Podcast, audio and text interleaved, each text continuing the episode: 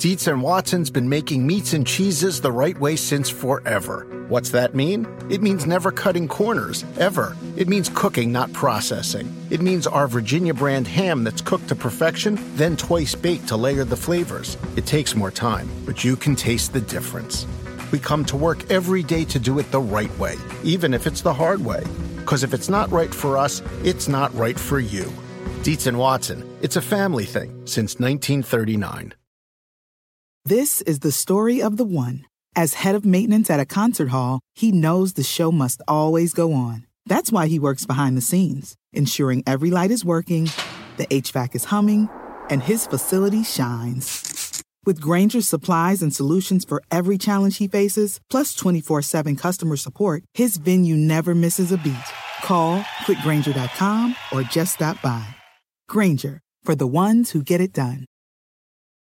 This episode is brought to you by Progressive. Most of you aren't just listening right now, you're multitasking. But what if you could also be saving money by switching to Progressive? Drivers who save by switching save nearly $750 on average, and auto customers qualify for an average of seven discounts. So multitask right now. Get your quote now at progressive.com. Progressive Casualty Insurance Company and affiliates national average 12 month savings of $744 by new customers surveyed who saved with Progressive between June 2022 and May 2023. Potential savings will vary. Discounts not available in all states and situations. The new quarterback for the New York Jets, second overall pick, Zach Wilson, on hand with some of his teammates. Zach Wilson and the Jets having some fun.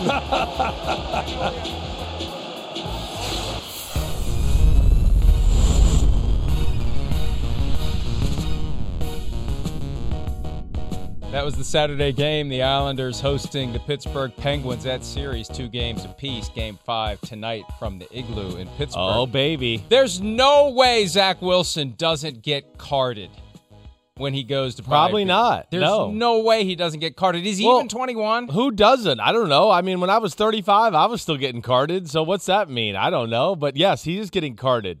You know, I mean, and this is, I don't mean I don't mean the perfunctory. I know. We have to put the you. date into the computer, or we can't sell it to you. Because I still get that, and I'm like, "Are you serious?" Yeah. Go okay. I need to see your ID. Are you Are you serious?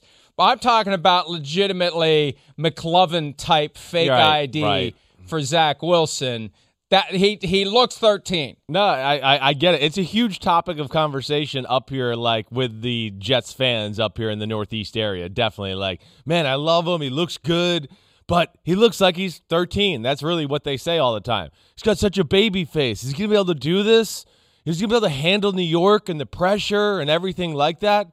Yes, he is. And what the hell does a baby face have to do with it? I mean, last time I checked, I mean, Steph Curry and Patrick Mahomes are doing okay with baby faces. They seem to be kind of dominating life. So, hey, let's see where it goes. But there's no doubt he he's getting carded for sure. And a good New York bar, like they're definitely giving it a good look. Maybe bringing out the flashlight too, and like checking checking for the holograms. Like, are you sure this is this is real and you're really 21, kid? Yeah, I mean, as hot takes go, the idea that he has a baby face and thus he won't be a good football player is as hot as they get. Yes. My point is just that he looks really young. Like, hey, who from the Jets brought his kid to the game? That's my reaction when I see that photo. Father son moment there between Zach Wilson and whoever's next to him. So, uh, It's pretty good. Anyway. Yeah. Did you have a good Uh, weekend? I mean, we didn't really text much this weekend or anything like that. Everything No, good? no. Well, you know what? I stopped texting you because you don't text me back. You're so into whatever it is you're doing. Yeah. I send you a friendly text. You don't respond. I did don't that once. Of those before I get the hint. Oh gosh, shut up, you sensitive Sally, you. Gosh. You did it one time. You're right. I, did. I like to text. I like to text people who text me back. I know. Well, you texted me, I believe, what was it, like two Fridays ago, something like that. And I was already a few drinks in, and I kind of just lost track of the night and didn't return the text. Wait, Sorry. wait, no, wait. I thought your excuse was Philip had my phone. So Oh. you got to get your lies straight. Um, it might have been. When you're Could have been a a possibility too. I could show you his playlist and everything he does. He dominates my phone. But you know, I don't. I don't know. I'm sorry. I don't mean to do that to you. I just I'm daddy daycare on the weekends now, Mike. All I do is drive my damn kids around to activities and sports and like you know the days of like one sport per season has gone. It's it's now it's two and three sports per season, and all I do is feel like I drive around my little boy with with sports you know endeavors all weekend. yeah, I'm not doing that. I, I don't know what the right age is, and I can't remember Yeah. how old my son was when he got his first phone. But does your son not have his own phone? He, you know what he does, but there is something about he like I have a guess a few games on my phone that he likes, and I, I don't know what it is. My little girl, who's 14, about to be 15, she likes to take my phone too uh, and and look at it. I don't know what the deal is with that. I guess it's just like, hey, it's your dad's. Let me check it out. He might have some things that are cool to look at, Is- or is or some dangerous things. is is your phone your kid's burner? Is that what, is it that simple? I don't know. They tell me things like when they go on TikTok on my phone or Instagram, since it's everything like the homepage is different and everything's different there because I don't look at the same things they look. So they like that too. I don't know. Gosh, I, I could care less. let's move on. All right. Let's just let's just turn the page. Good Uh, weekend. and, Good uh, weekend. yes. Good. uh, interesting weekend as it relates to this percolating sense that the Falcons want to trade Julio Jones. Can they trade him is really the question that still lingers. It was four weeks ago today, the Monday of draft week, and it was no accident that three different reporters all had the same scoop at about the same time that the Falcons are looking to trade Julio Jones. They deliberately got it out there. They Sure. spread the word. They wanted going into the draft anyone looking for a receiver to know if you don't get that guy you covet, we got somebody that you may be interested in if you simply want to take on a $15.3 million salary guaranteed for skill injury and cap in 2021. And they've made it clear that they want a second round pick, the same round they got a pick for when they gave Mohamed Sanu to the Patriots in 2019. But it's all about unloading that salary and creating cap space as of June 2 when they can reduce the acceleration that otherwise would hit the cap. They can't do it pre June 1. They can do it as of June 2. We're just a week away from that happening, but a deal can be tentatively agreed to between now and then.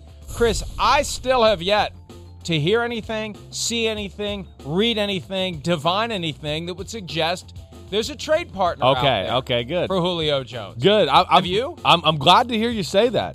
I'm not gonna lie. Like I was a little stressed this morning, driving into the office, going like, I don't really have any feel for anybody that's really interested in him right now. I don't. Not like legitimately. I, I really was. I was a little. So I'm glad to hear you say that. That you haven't really heard anything solid along those lines either. I haven't as well. And you know that's that's where I'm I'm fascinated by this whole topic with Julio Jones, just because you know there's a lot of moving parts to it. You know he is the ultimate boom or bust, I think, type of trade, uh, you know, asset player, whatever. Yeah, I, I do think that you know he's still got some mileage left. And we see last year there was a few games where he looked special and all of those type of things. But Mike, you and I both know we've talked about this a lot throughout the years. I mean, Julio Jones is a little dangerous too at this point of his career. It has been a lot of wear and tear, and you and I both know that he doesn't practice much. It's load management to the finest as far as NFL wide receivers are concerned. And not that he's like, oh, I'm just taking it off, but I think he's got issues he's managing within his body to be able to play every Sunday, like we talked about a little last week. So that's where I, you know, yeah, good player, whoa, a lot of money. Team he's on right now doesn't really need him anymore. You know, who out there is going to be really desperate for a guy with all of those type of things? Uh, it's going to take a special type of investigation to feel comfortable with, with the player there. That's where uh, it's going to be interesting to see what Atlanta can get for it. Well, the folks at PointsBet know something. They know Yeah. enough to set odds for the next destination of Julio Jones. And look what teams at the very top. The San Francisco 49ers at plus 450. Colts and the Chargers not far behind at plus 475. Do you think that the the 49ers would would make a move? I I, I know that it's easy to connect dots. Kyle Yeah, Shanahan sure. in Right. Atlanta, the year that the Falcons almost won a Super Bowl and Julio Jones was still smack dab in the middle of his prime, but that was 5 years ago. Exactly. Would he would would Julio Jones of today make a difference for a 49ers offense that, you know, beyond the quarterback question, it's all it's really good. Fairly loaded. Yeah, it's loaded, right. You know, loaded, Mike, and uh, I was surprised to see this. And again, I I have no inside information here. I don't know what the 49ers, maybe they do like Julio Jones. I don't know. I really have no clue. I was shocked. I think Philip may know since Philip has your phone. He maybe might. Phillip's maybe he's been texting Kyle. Kyle. Maybe he knows. Maybe he let him know. Maybe that's where I didn't figure out it was Trey Lance. Maybe Philip knew all along, and that's where you go. but like, I was surprised to see the 49ers on the top of that list. You know, for for for like you said, it's a talented offense. They got two young receivers that I would be if I'm Kyle Shanahan, I'm reluctant to take off the field. I mean, it's a top of the first, second round Deebo Samuel wide receiver who's very talented. Brandon Aiyuk, first round wide receiver. You know, and the 49ers are a team, Mike, too, that they're not a big three wide receiver on the field type of offense. Shanahan likes his tight end and his fullback and to be in that 21 personnel that we talk about so much. So that's where I didn't I was shocked to see that is what I'm saying. I didn't think that made sense and I don't see that happening with the 49ers. And again, there's been there's been nothing linking Julio Right. Jones to anyone. And and if the Falcons were getting any calls from any team, I guarantee you it would make its way out into the media some way, somehow. Uh, except for one team, because Bill Belichick has managed to convince anyone and everyone that if anything ever comes out about any discussions that we've had with you about any of our players or your players or anything that possibly could be transacted, we pull the plug immediately and we mean it. That's why agents don't talk, teams don't talk. You never know what Bill Belichick's up to. However, Yeah. However, there was a report from Mike Giardi of NFL Media over the weekend. The Patriots have had internal discussions about Jones. Giardi followed it up with, "I don't know how serious they were." Well, I mean, all due respect, why wouldn't they have internal discussions? If we don't, I mean, Sure. at, at a minimum, you're gonna you're gonna at some point, you know, you're drinking a cup of coffee and eating a donut. Hey, wait, Julio Jones, they're really trying to move him. Yeah, what do you think? Well, next. I mean, that's internal discussions. We it could be it could be they brought it up and shot right. it down, or it could be all the way up to they're plotting to make a move as of June two to go try to get him. Well, anytime I hear like the Patriots, when I I have a player that yes is rumored to be on the market and all those things, and then you don't hear about teams substantially in the argument, and all of a sudden the Patriots come out of nowhere. I won't lie, and I'm not disputing reporting or anything like that. But I always think, oh, that might be propaganda because you know that's the move right in the recent NFL. Tell the world that the Patriots are interested in my player, and now they think that you know the other 31 teams are like, oh, the Oh, Patriots oh, are in. we got- oh, yeah, Bill, oh, oh, Bill's on yeah, it. Uh oh, he knows something we don't. We better get interested, right? I mean, for New England, I'd be like, no, you don't need Julio Jones either. You have a ton of offense, and these are the guys that have blown up in their face. I mean, AKA Mohamed Sanu or Chad Ochocinco. You know, aging veterans where Belichick might have had like an uh, uh, what an affinity. Am I saying that right? For right at Yes, one point, good. but now Yes. he's like he's old and it's it's dangerous and he's breaking down. And that to me is like this would be the the ultimate like New England. Ooh, I don't know if this is gonna work type move. So I don't know if I buy that. Randy Moss was 30 his first year with the Patriots. Thirty, yeah. Just so saying. that that worked. I know, but that worked. and, and it and it was failed ones. perceived it was perceived Yeah. that he was washed up at Right. 30 that that now to a trained eye it's just Randy Moss didn't care his second year with the Raiders it was a waste of his Yes, time exactly. he wasn't trying Right. he shut it down Right. and the Patriots secretly I don't know how secret it was. I remember Al Davis suggesting there was some sort of collusion between Mike Lombardi and Bill Belichick, but they knew he could still run. They did the deal for a fourth round pick, and it worked out. Now, the Patriots are the ones who gave up the second round pick for Mohamed Sanu, so maybe the Falcons think they are the I know. the ones that that maybe will overpay for this guy. But the key is going to be the salary. What's the salary, right? What, what how much are you going to take on, and how much will the Falcons pay? The Falcons are not going to get off the hook paying zero. They're going to have to pay some of it, especially if they want a second round pick. How much are they going to have to pay to make it work? And here's the other side of it too.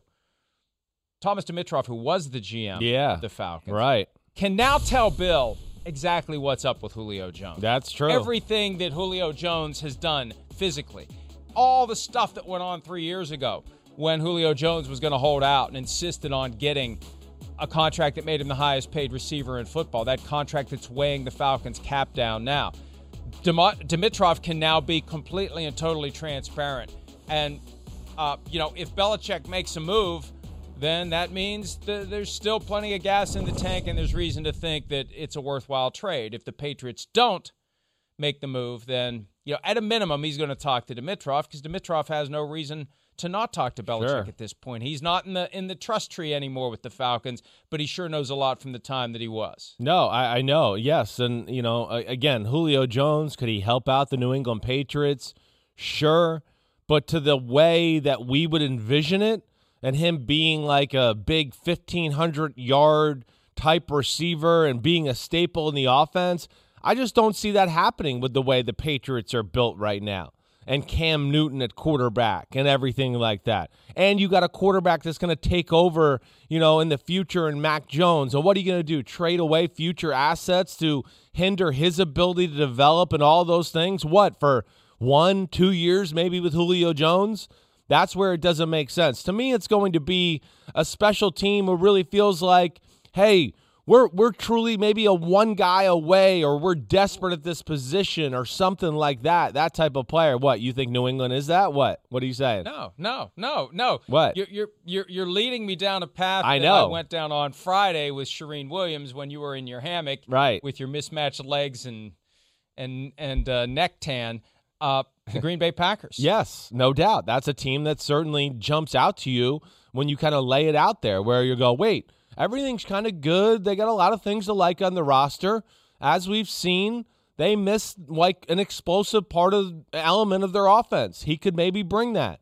You know, that is. But again, I think it's the big thing too is like these teams are going to have to do some I don't want to say collusion or their investigations into the status of Julio Jones' body. That is going to be the big thing to me. Almost like that's always the rumors I heard exactly what you're talking about with the Raiders and the Patriots and the Randy Moss thing.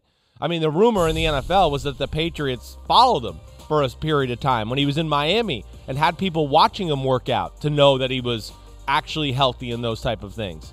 So that's the kind of info you got to dig up on Julio because yeah, you don't want to trade away, you know, low round picks or or yeah, what is it? High High round. high round picks, High round. high round picks, and give substantial money to a guy who what all of a sudden might be on the field eight nine games this year. That's where it's scary, Mike. And here's like another thing, Mike, too, like that it's if you're if you're Atlanta, you can't just trade Julio Jones away for a two, can you? Like you can't just do a two. Like, Yes, that's yes, that's what they want. They I- want a two. I they don't want anything more than that. They're going to just settle with a two. I, I to me that's not necessarily the best look either. I mean the I- fact that they got I- Mohamed Sanu away for a two, and now you're going to give Julio Jones away. That's just right, yeah. but but But you you're you're you're only getting a two because they're taking The fifteen point three million Yeah. off your books. Yes. and I don't know that they get both. I don't know that you can pull that off. no, you're right. I think to get the two, you got to pay five million, maybe. I don't know. And if you're if you're only going to pay a million or two or nothing, you're going to get a lot less than a two. It, it, they go hand in hand. Yeah, definitely. But the Packers to me are fascinating because if the front office truly wants to rebuild the obliterated bridge with Aaron Rodgers, if you really want to work something out, you go to Aaron Rodgers with a spreadsheet, with some sort of a document, with something to, to show him here's the contract that we propose for you. Here's how you're going to create some cap space through it, but it's also going to tie us to you and you to us for multiple years. Oh, we're going to put a no trade clause in there as well. You're going to have a lot of money. There's going to be guarantee. It's going to be a big cap number next year. We can't just walk away. We can't rip it up. We can't trade you. You will be our guy. Right. And with the cap money that we create this year, along with restructuring, let's say Davante Adams' contract, because he's one of the guys with an eight-figure salary that could create some cap space for the Packers. We're going to go get Julio Jones. So you're going to have Davante Adams. You're going to have Julio Jones. Let's go. Let's do this. And and I don't know that that would fix things at this point. But if the Packers really wanted to try to fix it, that would seem like the kind of gesture that that Aaron Yes. Rodgers would at least pay some attention. to. I, I would agree with that. Yeah, you could really maybe you know kill you know uh, what is it? One bird with two stones, two birds with one stone. we got it. No, no, it's too late. You took your hand off. You took your hand off. yep, I got it wrong. You're right. It's Kill one bird Monday morning and I'm foggy. So yes, but yeah, you could do both there. Like improve your team, make it explosive. Maybe have a guy make a play in an NFC championship game other than Aaron Rodgers having to be perfect and dissect everything and every perfect throw and every perfect decision. Like, you know, it's not against the rules for one of those guys to break a tackle and run for 50 yards like the other teams do against them. I mean, it's not. So, yeah, you could do that and help your team out. And also, like you're saying, kill that other bird because, hey, here's a guy for you, Aaron Rodgers. We're still trying to support you. I mean, agreed. Mike, it's the first team that came to my mind, too. You know that. I mean, come on. That's my guy up there. I'd like to see some weapons around him. Yeah, I don't know that the Packers really care at this point. The Packers, as far as I can tell, continue to be in that posture of play for us or play for no one. By the way, OTAs start today. I Oh. doubt that Aaron Rodgers will be there. He's got a $500,000 workout bonus this year. They worked out something with the Packers players where they could put in their time phase one and phase two on their own. They didn't have to be there to get credit toward their workout bonus, but they got to be there for phase three to get credit toward the workout bonus. And it's usually a high percentage, like 90% or more, that you have to participate in to earn that bonus. So Aaron Rodgers is either going to be there this week or he isn't. And I don't think it's going to be a big story one way or the other because I don't expect him to be there. The mandatory minicamp is what's going to matter. And I, I, Rodgers is on ESPN tonight, Kenny Mayne's last show. We'll see. We'll, we'll see what Rodgers delves into. Uh, I, I, how can you have him on and and not get into Yeah, I would think stuff. so. So maybe Right. we'll find something out tonight. DeAndre Hopkins at one point in the past few days Yeah. tweeted that he would restructure his contract for Julio Jones, and then he deleted it. And maybe he deleted it because someone said to him, "There's really nothing you can do. Exactly. Your salary's 4.75 million. It's not like it's going to create that much cap space. They have other guys on the team like a Chandler Jones where they could do. He- And even though Jones is in the last year of his contract, you could take that salary, add some dummy years, turn it into a signing bonus, create some cap space that way. And they're pressed up against the cap, Yes, as are right. the Packers. They'd have to create some cap space, but there's not much DeAndre Hopkins can do. And the other side of it too, I think at some point, who knows why he deleted it, but you got other teammates. You got That- Christian that's Kirk, what it got is to AJ me. Green, Exactly. you got Rondale Moore, Right. It's like those guys are gonna be like, it. "What the hell? Who That's are we?" It. That's it. I, I would, Mike. You're. I, I think that's spot on. That's what kind of jumped out to me throughout the whole thing. It's like he came to the realization, like, damn, we got a lot of good receivers. Like, kind of, I'm kind of being disrespectful here by adding this guy into the group here, and we got some guys that I would bet you some of the people and someone in the organization maybe even reached out to him to like, hey, we're excited about this group we got. We're we're good. Like, you know, AJ's here. He's already filled that role that Julio would do. So we don't need another guy to be like that. I mean, what? Two like risky veteran type receivers? Why? So they can both be like riding bikes on the sidelines, and you know that, that doesn't make sense to me. There, I will say this with Arizona. I mean, uh, on the fact of Julio and teams that at least make sense a little to me to a degree is Arthur Smith's old team, like with the Tennessee Titans. I I know Derrick Henry put something on social media, and that was one when he said it, or ju- it just popped into my brain where I was like, you know, they have a need. They definitely do. He would fit it across the, you know, the field from AJ Brown. They're going to run the ball, play action pass, let him work down the field, do those type of things. And with no Corey Davis or anybody like that, there is no real big time number two there, or you know, uh, yeah, number two in Tennessee right now. So that would make sense. Derrick Henry's tweet: Titan TF up.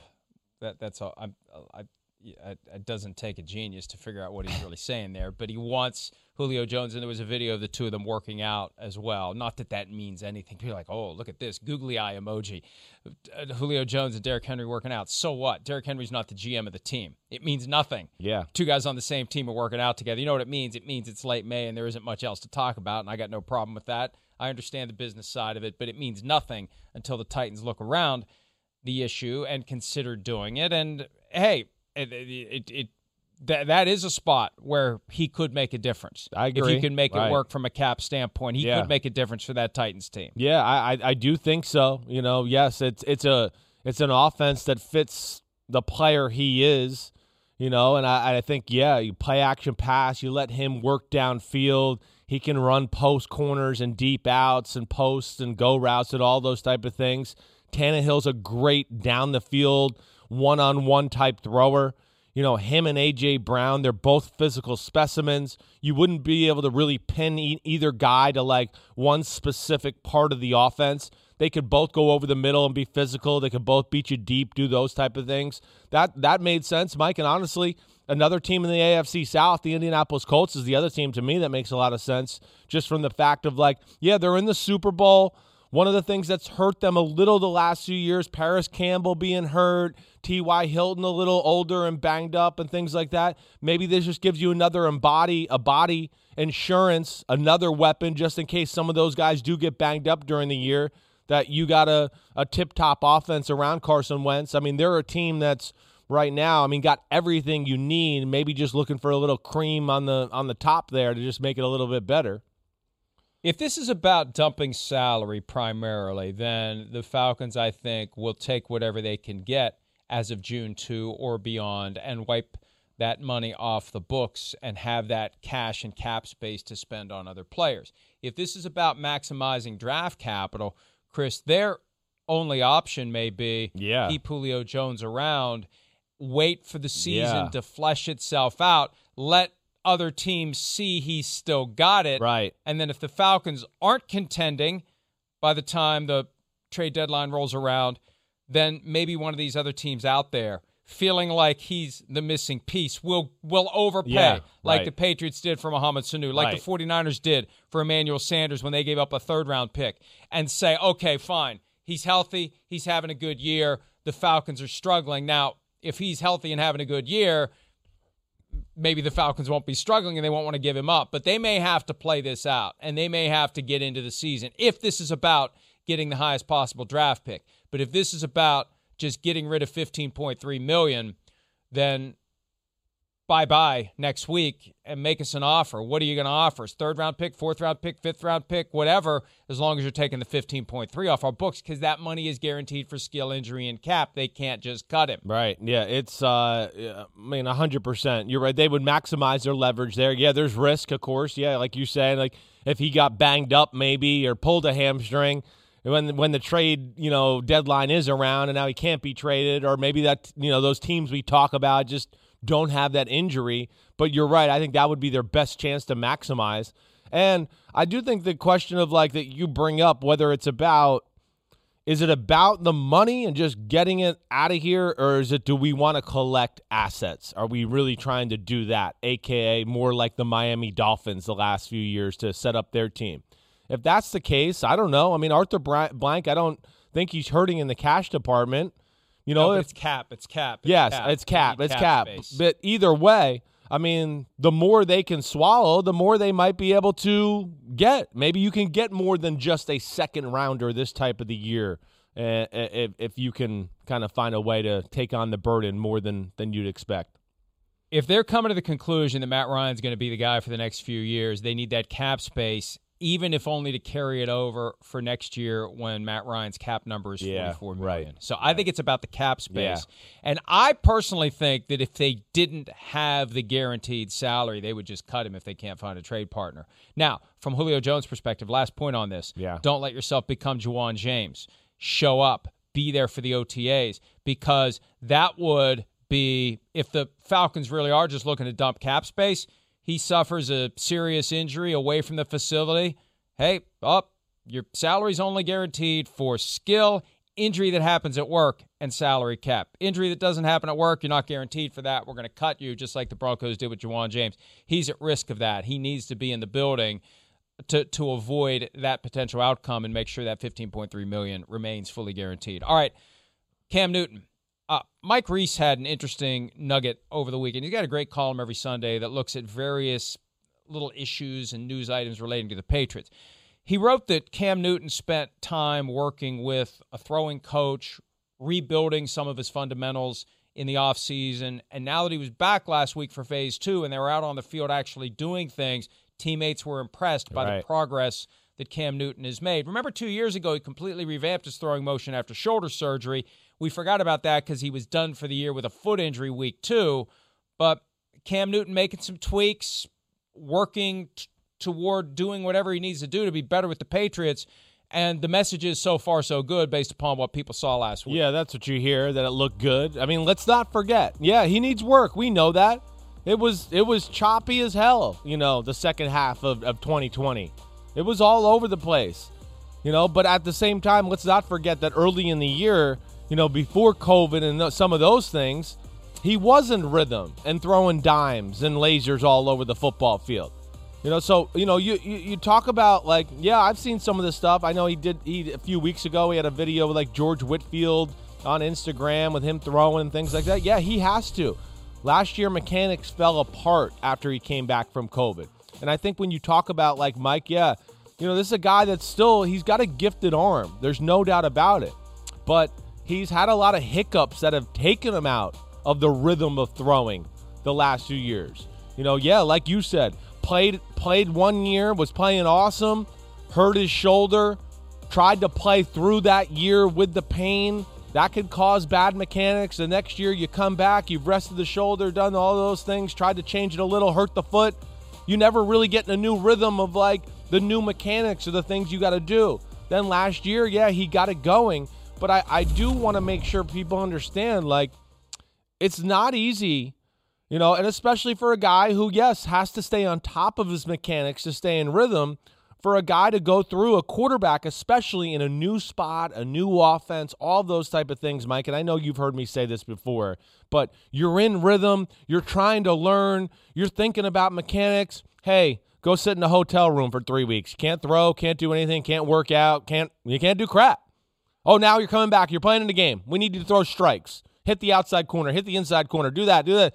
No, it didn't work. And it fell apart from there. I, I still got faith in the guy. I can't lie. And I expect him to be better. Can we pop that graphic back up, please? Because my math skills have deteriorated Yeah. in recent years. But that looks like 60% of all of his throws were either behind the line of scrimmage or within zero to nine yards from the line of scrimmage. Six out of 10 throws, either screens, little dump offs behind the line of scrimmage, or short passes beyond that. That is amazing. Yeah. Chris. He's got to get the ball down the field more. Now, this may be a product of not having the weapons. That, that that's the thing. That you, there- there's It a all cluster of hand. Patriots fans who Yeah. have decided that Cam Newton sucks, Right. And they get upset when you say he could still be pretty good, and then when they drafted Mac Jones, see he sucks. Wait a minute, wait a minute. He didn't have the help last year, and Bill Belichick's going to going to go with the guy that helps the team win. He doesn't care. Right. He doesn't care if they spent the 15th overall pick on Mac Jones. Whoever's going to help the team win is the guy that's going to play. Is it Newton? Then it's him. Is it Mac Jones? Then it's him. It's pure and total meritocracy when it comes to who gets on the field. And this year, there's better guys on the field around him, so maybe he can get the ball down the field a little bit more. Yeah, definitely. I mean, there's just so many things that went into last year and went into the demise of his throwing and everything like that. Yeah, you know, took a few weeks off from mentally growing within the offense. Julian Edelman gets hurt in that period. Now he's not as good. You know, the receivers were crappy to begin with. You know, so all of it. You know, they played a few good football teams. It it just all kind of hit that spot where yeah, it fell apart in throwing. He's definitely got to fix it. There's no doubt about that. I do believe he can. We've seen him do that. And hey, the biggest thing we know out of anything is I mean, New England brought New England must think this. New England didn't didn't just like, well, he was so crappy and horrible. Let's bring him back. Man, there was nothing to like, but let's bring him back. You know, let's piss the fan base off. No. They obviously know that, you know, the the odds were stacked against him last year. There was a lot of issues. They know their football team wasn't perfect. He still is a great leader. He has a presence on the field. He puts way more pressure on defenses than people give him credit for. I know his pass game stats aren't that good. When you add it with his rush stats and some of the things he does that way, the stats don't look that bad. You got to remember that too. That's part of his game is running the ball and doing that stuff. So, you know, I'm rooting for him because I'm kind of sick of everybody hating on him. I can say that much. Julian Edelman last week on the Michael Irvin podcast. We played this and reacted to it on Friday when Chris was sound asleep. I want Chris to hear what Edelman had to say about Cam Newton, and we'll talk about that a little bit more on the other side. Here's Edelman from last week with Michael Irvin.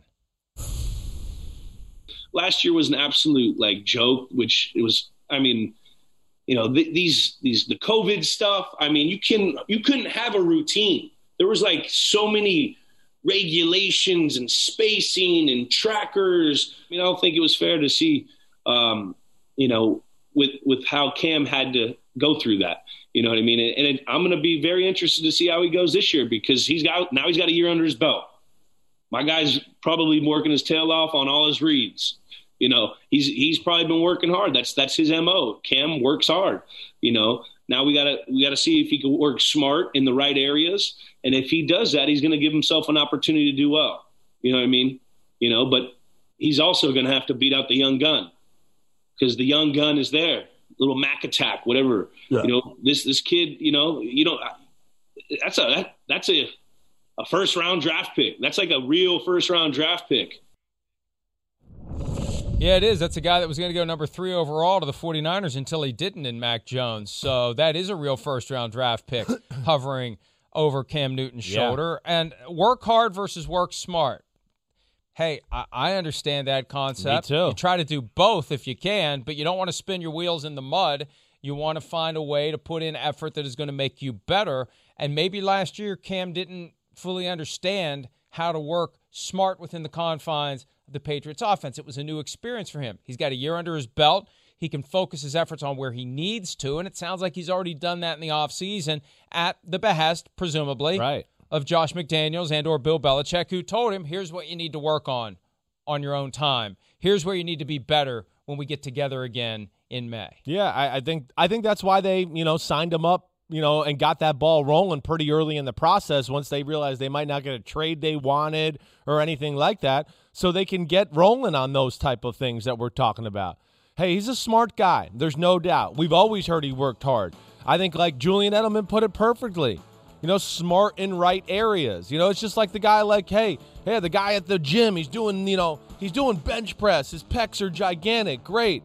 You know, but your arms and your chest are bigger than your legs, man. We need to get in the squat machine or you're not have any real power. So now he's got to work smart. Like Cam Newton I think what Julian Edelman is now saying is like, listen, we know you work hard, you're a leader. Now you got to get into like nuances of the offense and really master that. I think that's what he's talking about when he's talking about working smart.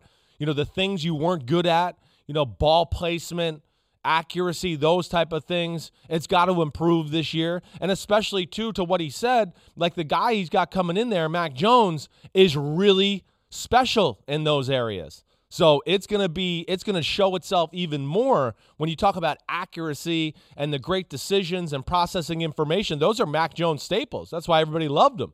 And that's where, you know, Cam's going to have to make those improvements. But last year was tough as Julian Edelman said. I'm glad he stated that at least.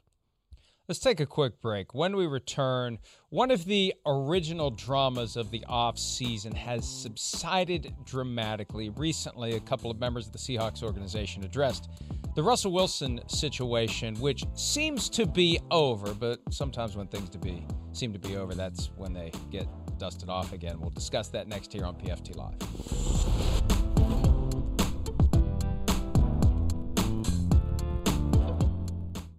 Around any corner, within every battle, and with the dawn of each new day, the threat of the unexpected, the unpredictable, and the unrelenting lies in wait. But Marines will always be there. They are the constant in the chaos. No matter the battlefield, Marines adapt to win, defeating every shifting threat, protecting our nation's future. The few, the proud, the Marines. The longest field goal ever attempted is 76 yards. The longest field goal ever missed? Also 76 yards. Why bring this up? Because knowing your limits matters, both when you're kicking a field goal and when you gamble. Betting more than you're comfortable with is like trying a 70 yard field goal, it probably won't go well. So set a limit when you gamble and stick to it. Want more helpful tips like this? Go to keepitfunohio.com for games, quizzes, and lots of ways to keep your gambling from getting out of hand. Do you want a beautiful lawn? Enter TruGreen, the easiest way to get a great lawn. Just water and mow, and they'll do the rest. Weed control, fertilization, aeration, and more. TruGreen is the official lawn care treatment provider of the PGA Tour, and they have a verified best price, which guarantees you the lowest price with no compromise on quality. You do you. Let TruGreen do your lawn care. Visit trugreen.com, T R U G R E E N.com to get the best lawn at the best price with the best people. Guaranteed. Seems like it's really old news to, to talk about this uh, because it's been such a long time. Which he, the little bit that he said carried so much airtime that uh, it, it it became bigger than life. Uh, throughout the whole process, Russell, we've always been connected. We've always been talking. We've never not been in, in communication, and we weren't at all at this this time either. And uh, a couple things that came out got magnified, and the questions came out, and there was a couple things. You know, he was frustrated when he was talking, just like any of us can sometimes emphasize something that's you know on the top of our mind, and it can it can be played differently than it really played itself out we've had a really good offseason of working, and uh, and there was an ongoing media discussion that I did not take part in. John and I did not. We refused it to be party to that.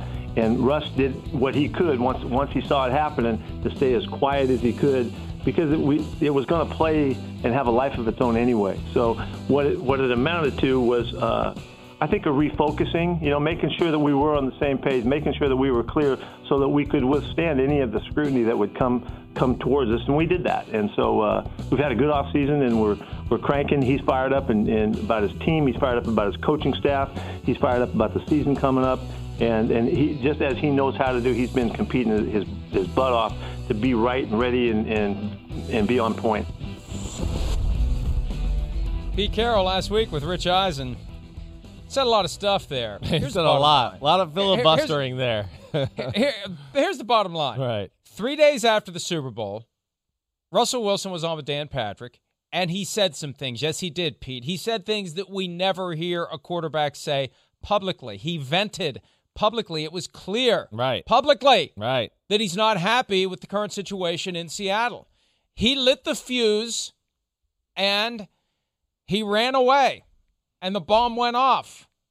And I think the only reason it has settled down is because he understands it didn't result in what he was hoping for. Yeah. And he's got no way to force Right. what he's been hoping for, which is a new destination. It's going to happen at some point, folks. When, when he signed his most recent contract, I was told this is the last contract he signed with the Seahawks. And I've mentioned that from time to time. You have. And people are like, you're crazy. You're nuts. Okay, wait. Just wait. He's got three years left on this deal. He's not going to sign another contract with the Seahawks. Write it down. Put it in an envelope. Open it up. Whenever. Do not open until Christmas 2023. He's not going to sign another contract with the Seahawks. It's not going to happen. And they found a way to contain it because it's not in his interests for this to be a mess all year long. No. They've done a good job of setting it aside. It's still there. It's still there. Of course it is. It doesn't just go away because they stop talking about it. It's still there. No, exactly right. I mean, they just have turned their focus somewhere else right now. I mean, Russell Wilson's smart enough to know, like, it's not going to happen this year. Not with the amount of money I'm making, the salary cap hit, everything like that. So, like, yeah, like Aaron Rodgers, I sit here and just have a hard time believing that this isn't Russell Wilson's last year with the Seattle Seahawks. That was a planned attack, a planned attack to tell the whole world that he wasn't happy in Seattle and that he wanted out of there without really saying the words, I want out of there. I have four places I'd like to go, but I still want to stay here. I mean, no. I mean, he wanted out. I mean, come on.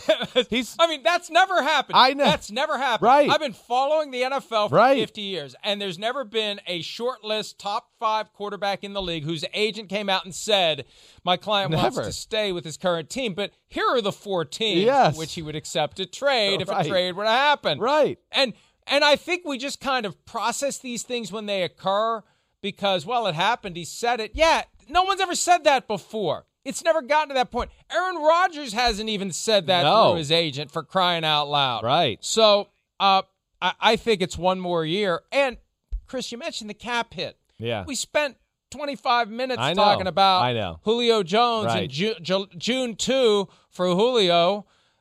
That's when the cap hit reduces. Same for the Seahawks. The cap hit dropped from 39 to 13 as of next week.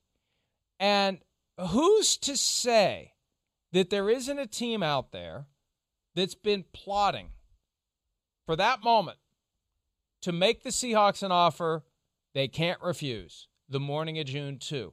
Who's to say that's not out there? Nobody saw what the 49ers did, moving from 12 to 3, coming until it happened. Who's to say that one of the teams on his list that hasn't addressed the quarterback position or some other team that's out there lurking that we don't know about? Who's to say they don't have something ready to go? Offer to be made June 2. Here it is. What are you going to do, Seahawks? You can't rule that out because one thing I've learned over the last 20 years of covering this sport every single day is that anything can and will happen at any given time. Yeah, definitely. I mean, you never rule it out with guys like this of this caliber. I mean, it's one of the best players in football. I mean, hands down. There's no one, no other way to say it. Um, but it, but it, it's a weird off season, you know. And I don't know. You're right. I don't know. There's no team like the two teams when you bring things up like that that I go, who could come out of left field and maybe make a play like that? You know, Las I, Vegas Raiders. Right. I think of them. Yes, no doubt. Derek Carr plus picks plus other stuff for Russell Wilson. Right. And you do it quickly. You do it quietly with no buildup. Right. With no drama. I'm not saying it's obviously we no, have but no idea. A, I know, but, but, that's your. But that's You're, that's yeah. one where lightning. If lightning's going to strike, that's where it would come from. Yeah, I mean, I still think of Denver and Chicago in that scenario a little bit if that was to come come about. But either way, you I do, think you offer him. Wait, wait, wait, whoa. I know. Do you offer him Justin I guess what do you maybe both. I don't know. Maybe you give him Andy Dalton and Justin Fields, and then you just go with Russell Wilson and Nick Foles as your quarterbacks of the year. Uh, throwing Nick Foles. I, I don't know. Yeah, I don't know. but those are at least like if you're talking those Jim possibilities, it does jump out to me. But yeah, Yeah. r- another like you're right. We've kind of forgot about the Russell Wilson stuff. And Seattle, I will say this. We're talking about the breakup. I will say this. Seattle is amazing at just like, hey, we got dysfunction, no big deal. It doesn't matter. We're going to compete. We're going to work. We're going to compete. We're going to chew gum fast. We're going to throw balls. That's what we're going to do. That's what we are. We're Seattle. Like, and I do respect them for that. I do think they're a team that can kind of like just kind of swipe this under the rug and be like, all right, we don't really like each other, but we'll make it work for football's sake and we'll have a great year and then we'll hate each other when the year's over again. Like I, I they have that ability up there. I think you did killing two stones with one bird. I think I did. purpose. I'm gonna roll do today. s- you didn't do swipe under the rug on purpose, though. Swipe under the rug. No, that No, will be back. I'm out of point. my me- I'm a mess this morning. I'm all over the place. And and you almost slipped into your old time voice. You know the old time movie voice. Yeah. You, isn't aren't you the one that does that? I do. Am yeah, champ, am champ, I nuts? champ, champ. Yeah. Yes. Yeah. Yeah, when you were doing the chew gum fast, and Right. you're going to do all that, but but yeah, they, they they have no choice but to make chicken salad out of a bad situation. And remember this, because when the Aaron Rodgers stuff bubbled up last month, one of the first crazy thoughts I had is, hey, Right. John Schneider's a Packers shareholder, and you know, let's swap our problem quarterbacks. But the problem is, it's that Green Bay mentality in the front office in Seattle as well. We run it, you just work here. That was one of the things that came to light. The Athletic had that that long look at into what's happening with the Seahawks, and it was Russell Wilson who had some ideas. Short week game Thursday night against the Cardinals. We got to fix this. We've lost a couple of games. Things aren't going well. Here's what we can do, and they politely told him to get the hell out Yeah, of here. Right. Th- that that's the attitude that the front office has in Seattle toward the quarterback. That's the attitude the front office has in Green Bay toward the quarterback. And Russell Wilson's eventually going to end up with a team that doesn't have that attitude toward the quarterback. It's going to happen, folks. Yeah. It's going to happen. Th- this year, and maybe in the the grander scheme of things, this was the warning shot to get everyone comfortable with the idea that it's going to happen next year. So it's not as shocking when Right. it does happen next year. Because before this year, the ardent Seahawks fans, the folks who wear the 12 jerseys, they refuse to accept the possibility of Russell Wilson ever playing anywhere else. Next year, when it happens, they'll be able to deal with it. Yeah, I, I, I agree with you there, Mike. I think that it, it, yeah, it- he he didn't care either way. Whether it happened this year, either way, he was going to get this ball rolling, let it be known. And I know, I mean, you know, some of the things you said. Listen, I you you know, I know people around the NFL. He he has told people he wants he wants it to be the Russell Wilson show. Not to the fact of I'm saying like he wants it to be like all about him. He wants it to be all about him as far as on the field playing. He doesn't want to be like, hey, run to the left. Hey, pull the guard to the right, run it again. Oh, hey, it's third and seven, and now I got to make magic. He wants to be like Mahomes and be like, oh, zoom, there's Tyreek Hill over the middle. And then, oh, play action, boom, I'm going to throw a bomb down the field and we're in the shotgun and it's all about me and the offense is all about me. That's what he wants. That's what he's telling people. And Seattle's not going to give him that with Pete Carroll there. So that's why it's going to end. And that's why the Bears were on the list. Matt Nagy came exactly. from Kansas City, right. knows how to make the offense run through the quarterback. Jon Gruden, offense right. runs through the quarterback. Dallas so runs through yeah. the quarterback, right? I mean, it was yep. all the teams that can throw and light up the sky with big passing yards. And it's going to happen somewhere, somehow, next year, I believe, if not next year, the year after. Here's DK Metcalf. And during the season this past year, you had DK and Russ talking about how they want to set the all time record for quarterback receiver touchdowns. If Russ isn't there, that's going to be hard to do. DK Metcalf commenting on the Russell Wilson situation from last week. I don't get into anybody else's business during the offseason. That's just, just, the yeah, business, I'm, right? I'm That's just the business part. Yeah. Right, yeah. You stay away from if my name's not being mentioned, I'm, I'm, I'm, away from it. It would have to actually happen for me to actually mm-hmm. take precautions and, or say something. Yeah, it's too late to take precautions if it happens. to I don't want to get overly technical about it, but it's over at that point. There's no precautions to be taken other than to say trade trade me trade me to where you just traded Russell Wilson. But uh, uh, look, th- that would be a huge factor for DK Metcalf, and I think one of the big questions would be who's the quarterback going to be. If you are going to pick up somebody who can come in and get it done, then you know so be it. You you you you try to make do with what you have, but they feel like they're tied together. But if Russell Wilson wants out, so be it. I, I think being on a team where the offense runs through Russell Wilson is more important to him than being teammates with DK Metcalf yeah. as long as they possibly can. Uh, agreed. Yeah, I think this is all of this is it's about Russell Wilson, his legacy, things like that. I think this is it's bigger than his personal relationship with DK Metcalf and and hey, listen, I don't know if there's a receiver a quarterback in football who praises his go-to receiver more than Russell Wilson does on DK Metcalf. He I mean, he really he says all the right things about that guy. It is a special connection. But yeah, I mean, it's it it seems like it's coming to the end. And I mean, listen, I take DK at his word. Guy, you know, Mike. I mean, guys don't get involved in that stuff. I'm sure he was paying attention. Maybe he sent a text to Russ just to be like, "Hey, everything good, dude, bro, whatever," and that's it. But it is part of business. It is that way, and players stay out of that. You know, so uh, you understand that. Now, it's a little different than I think Aaron Rodgers as compared to Russell Wilson with the business. Like, you know, this is this is Russell Wilson wanting out of town. Like, see ya. Like, I don't want to be here. I want it to be different. Blah blah blah. Aaron Rodgers wants to stay. He's been slapped in the face a few times, and that could add to a different dynamic in the in the locker room to a degree. And I also think, from a personality standpoint, Russell Wilson isn't going to ask for John Schneider to be fired, assuming no. that, that report right. is true. That Aaron Rodgers wanted Brian Gutekunst out. Russell Wilson is going to send group texts making fun of John Schneider and calling him Jerry Krause. He's yeah, not going to sure. play it that way. Right. He's always going to play it positive. He's always going to play it in a high road fashion. He's never going to venture off the high road.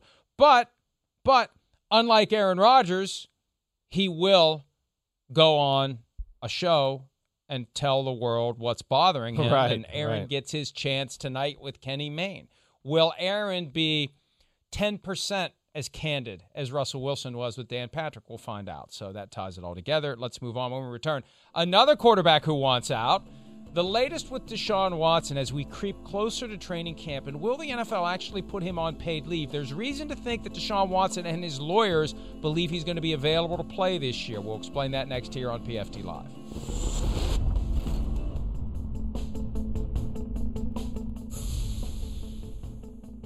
You got three quarterbacks who all want out of their current situations. Deshaun Watson was the first one we found out about not long after the regular season ended.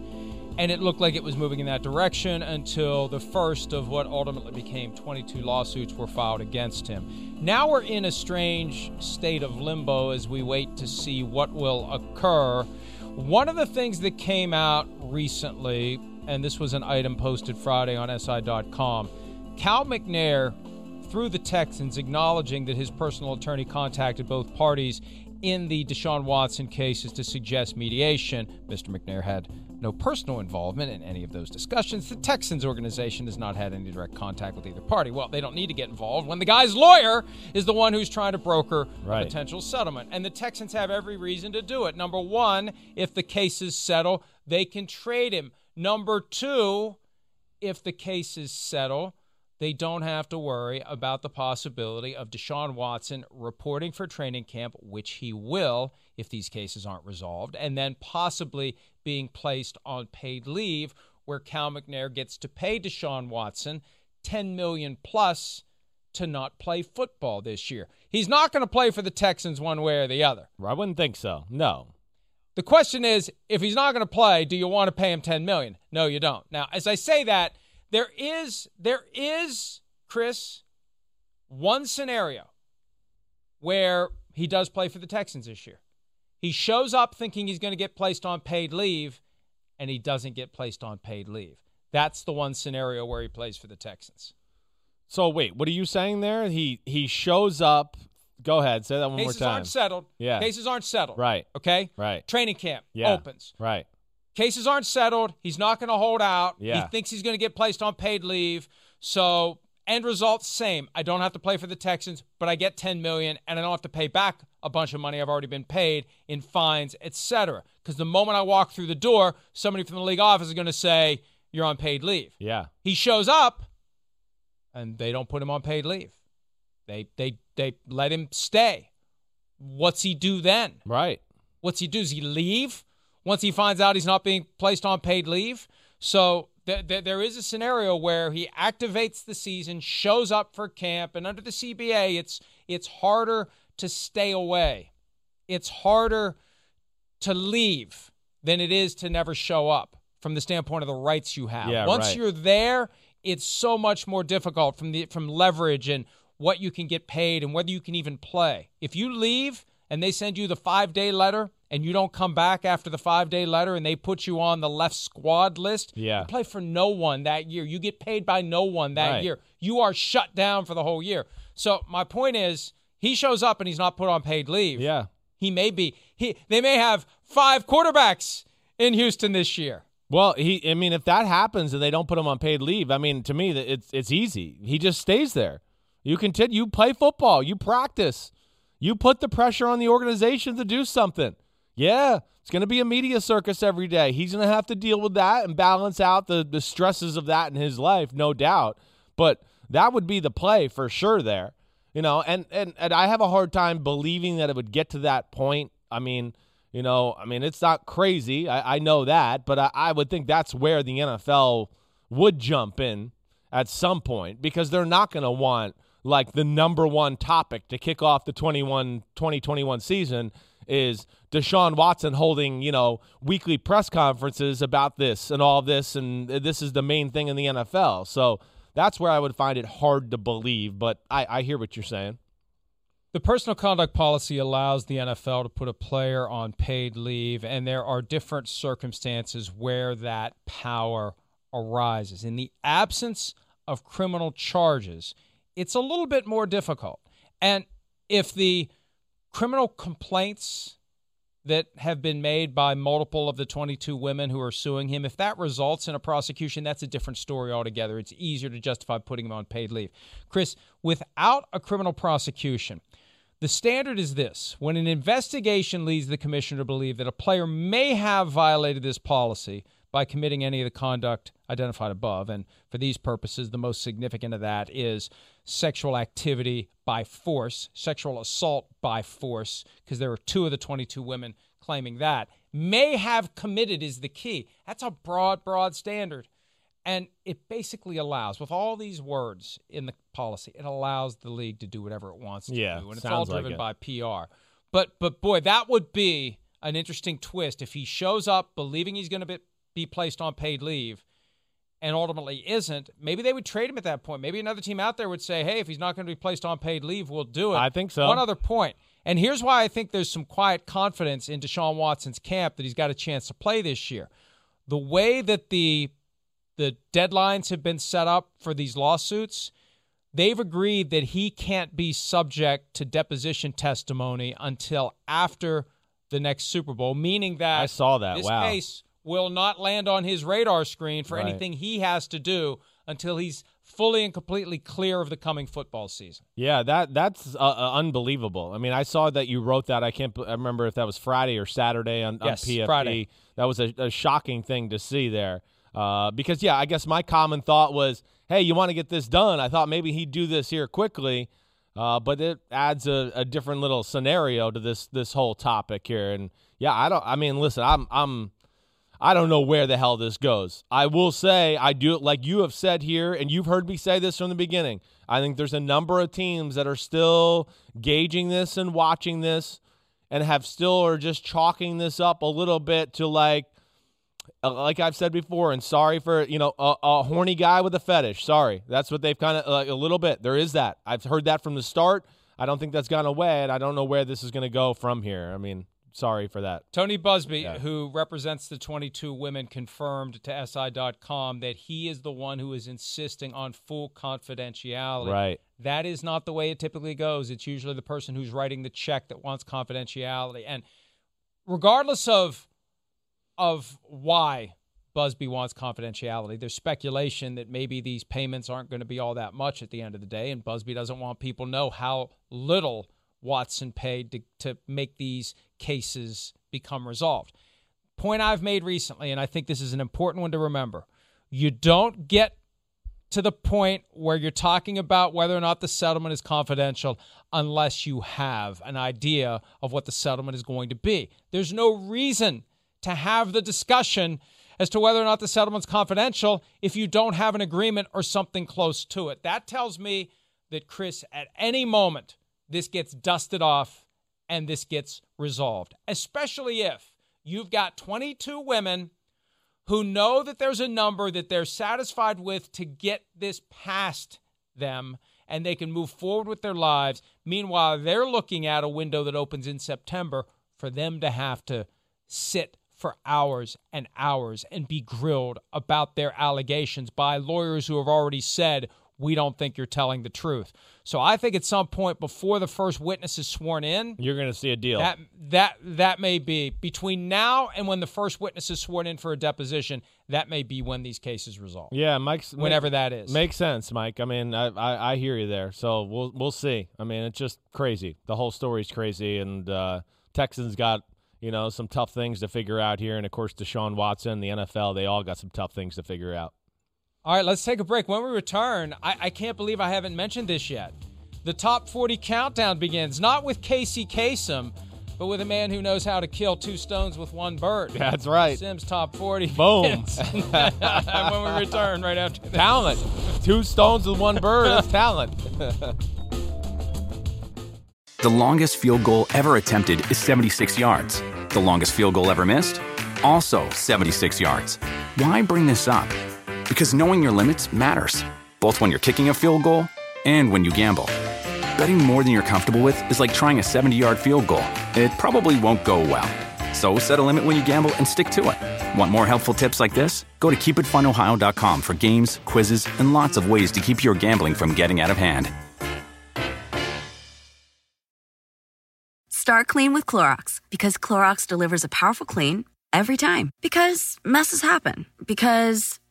Not the charcoal mask. Great, because why would I put that on my face when I could drop it in my sink? This is what I get for multitasking. Ugh, why is charcoal so sticky? Hello? Hey, Janice. I am so sorry. I thought I was on mute. no, we don't need to reschedule. I'll just stay off camera. Ooh, yeah, that happens. So start clean with Clorox.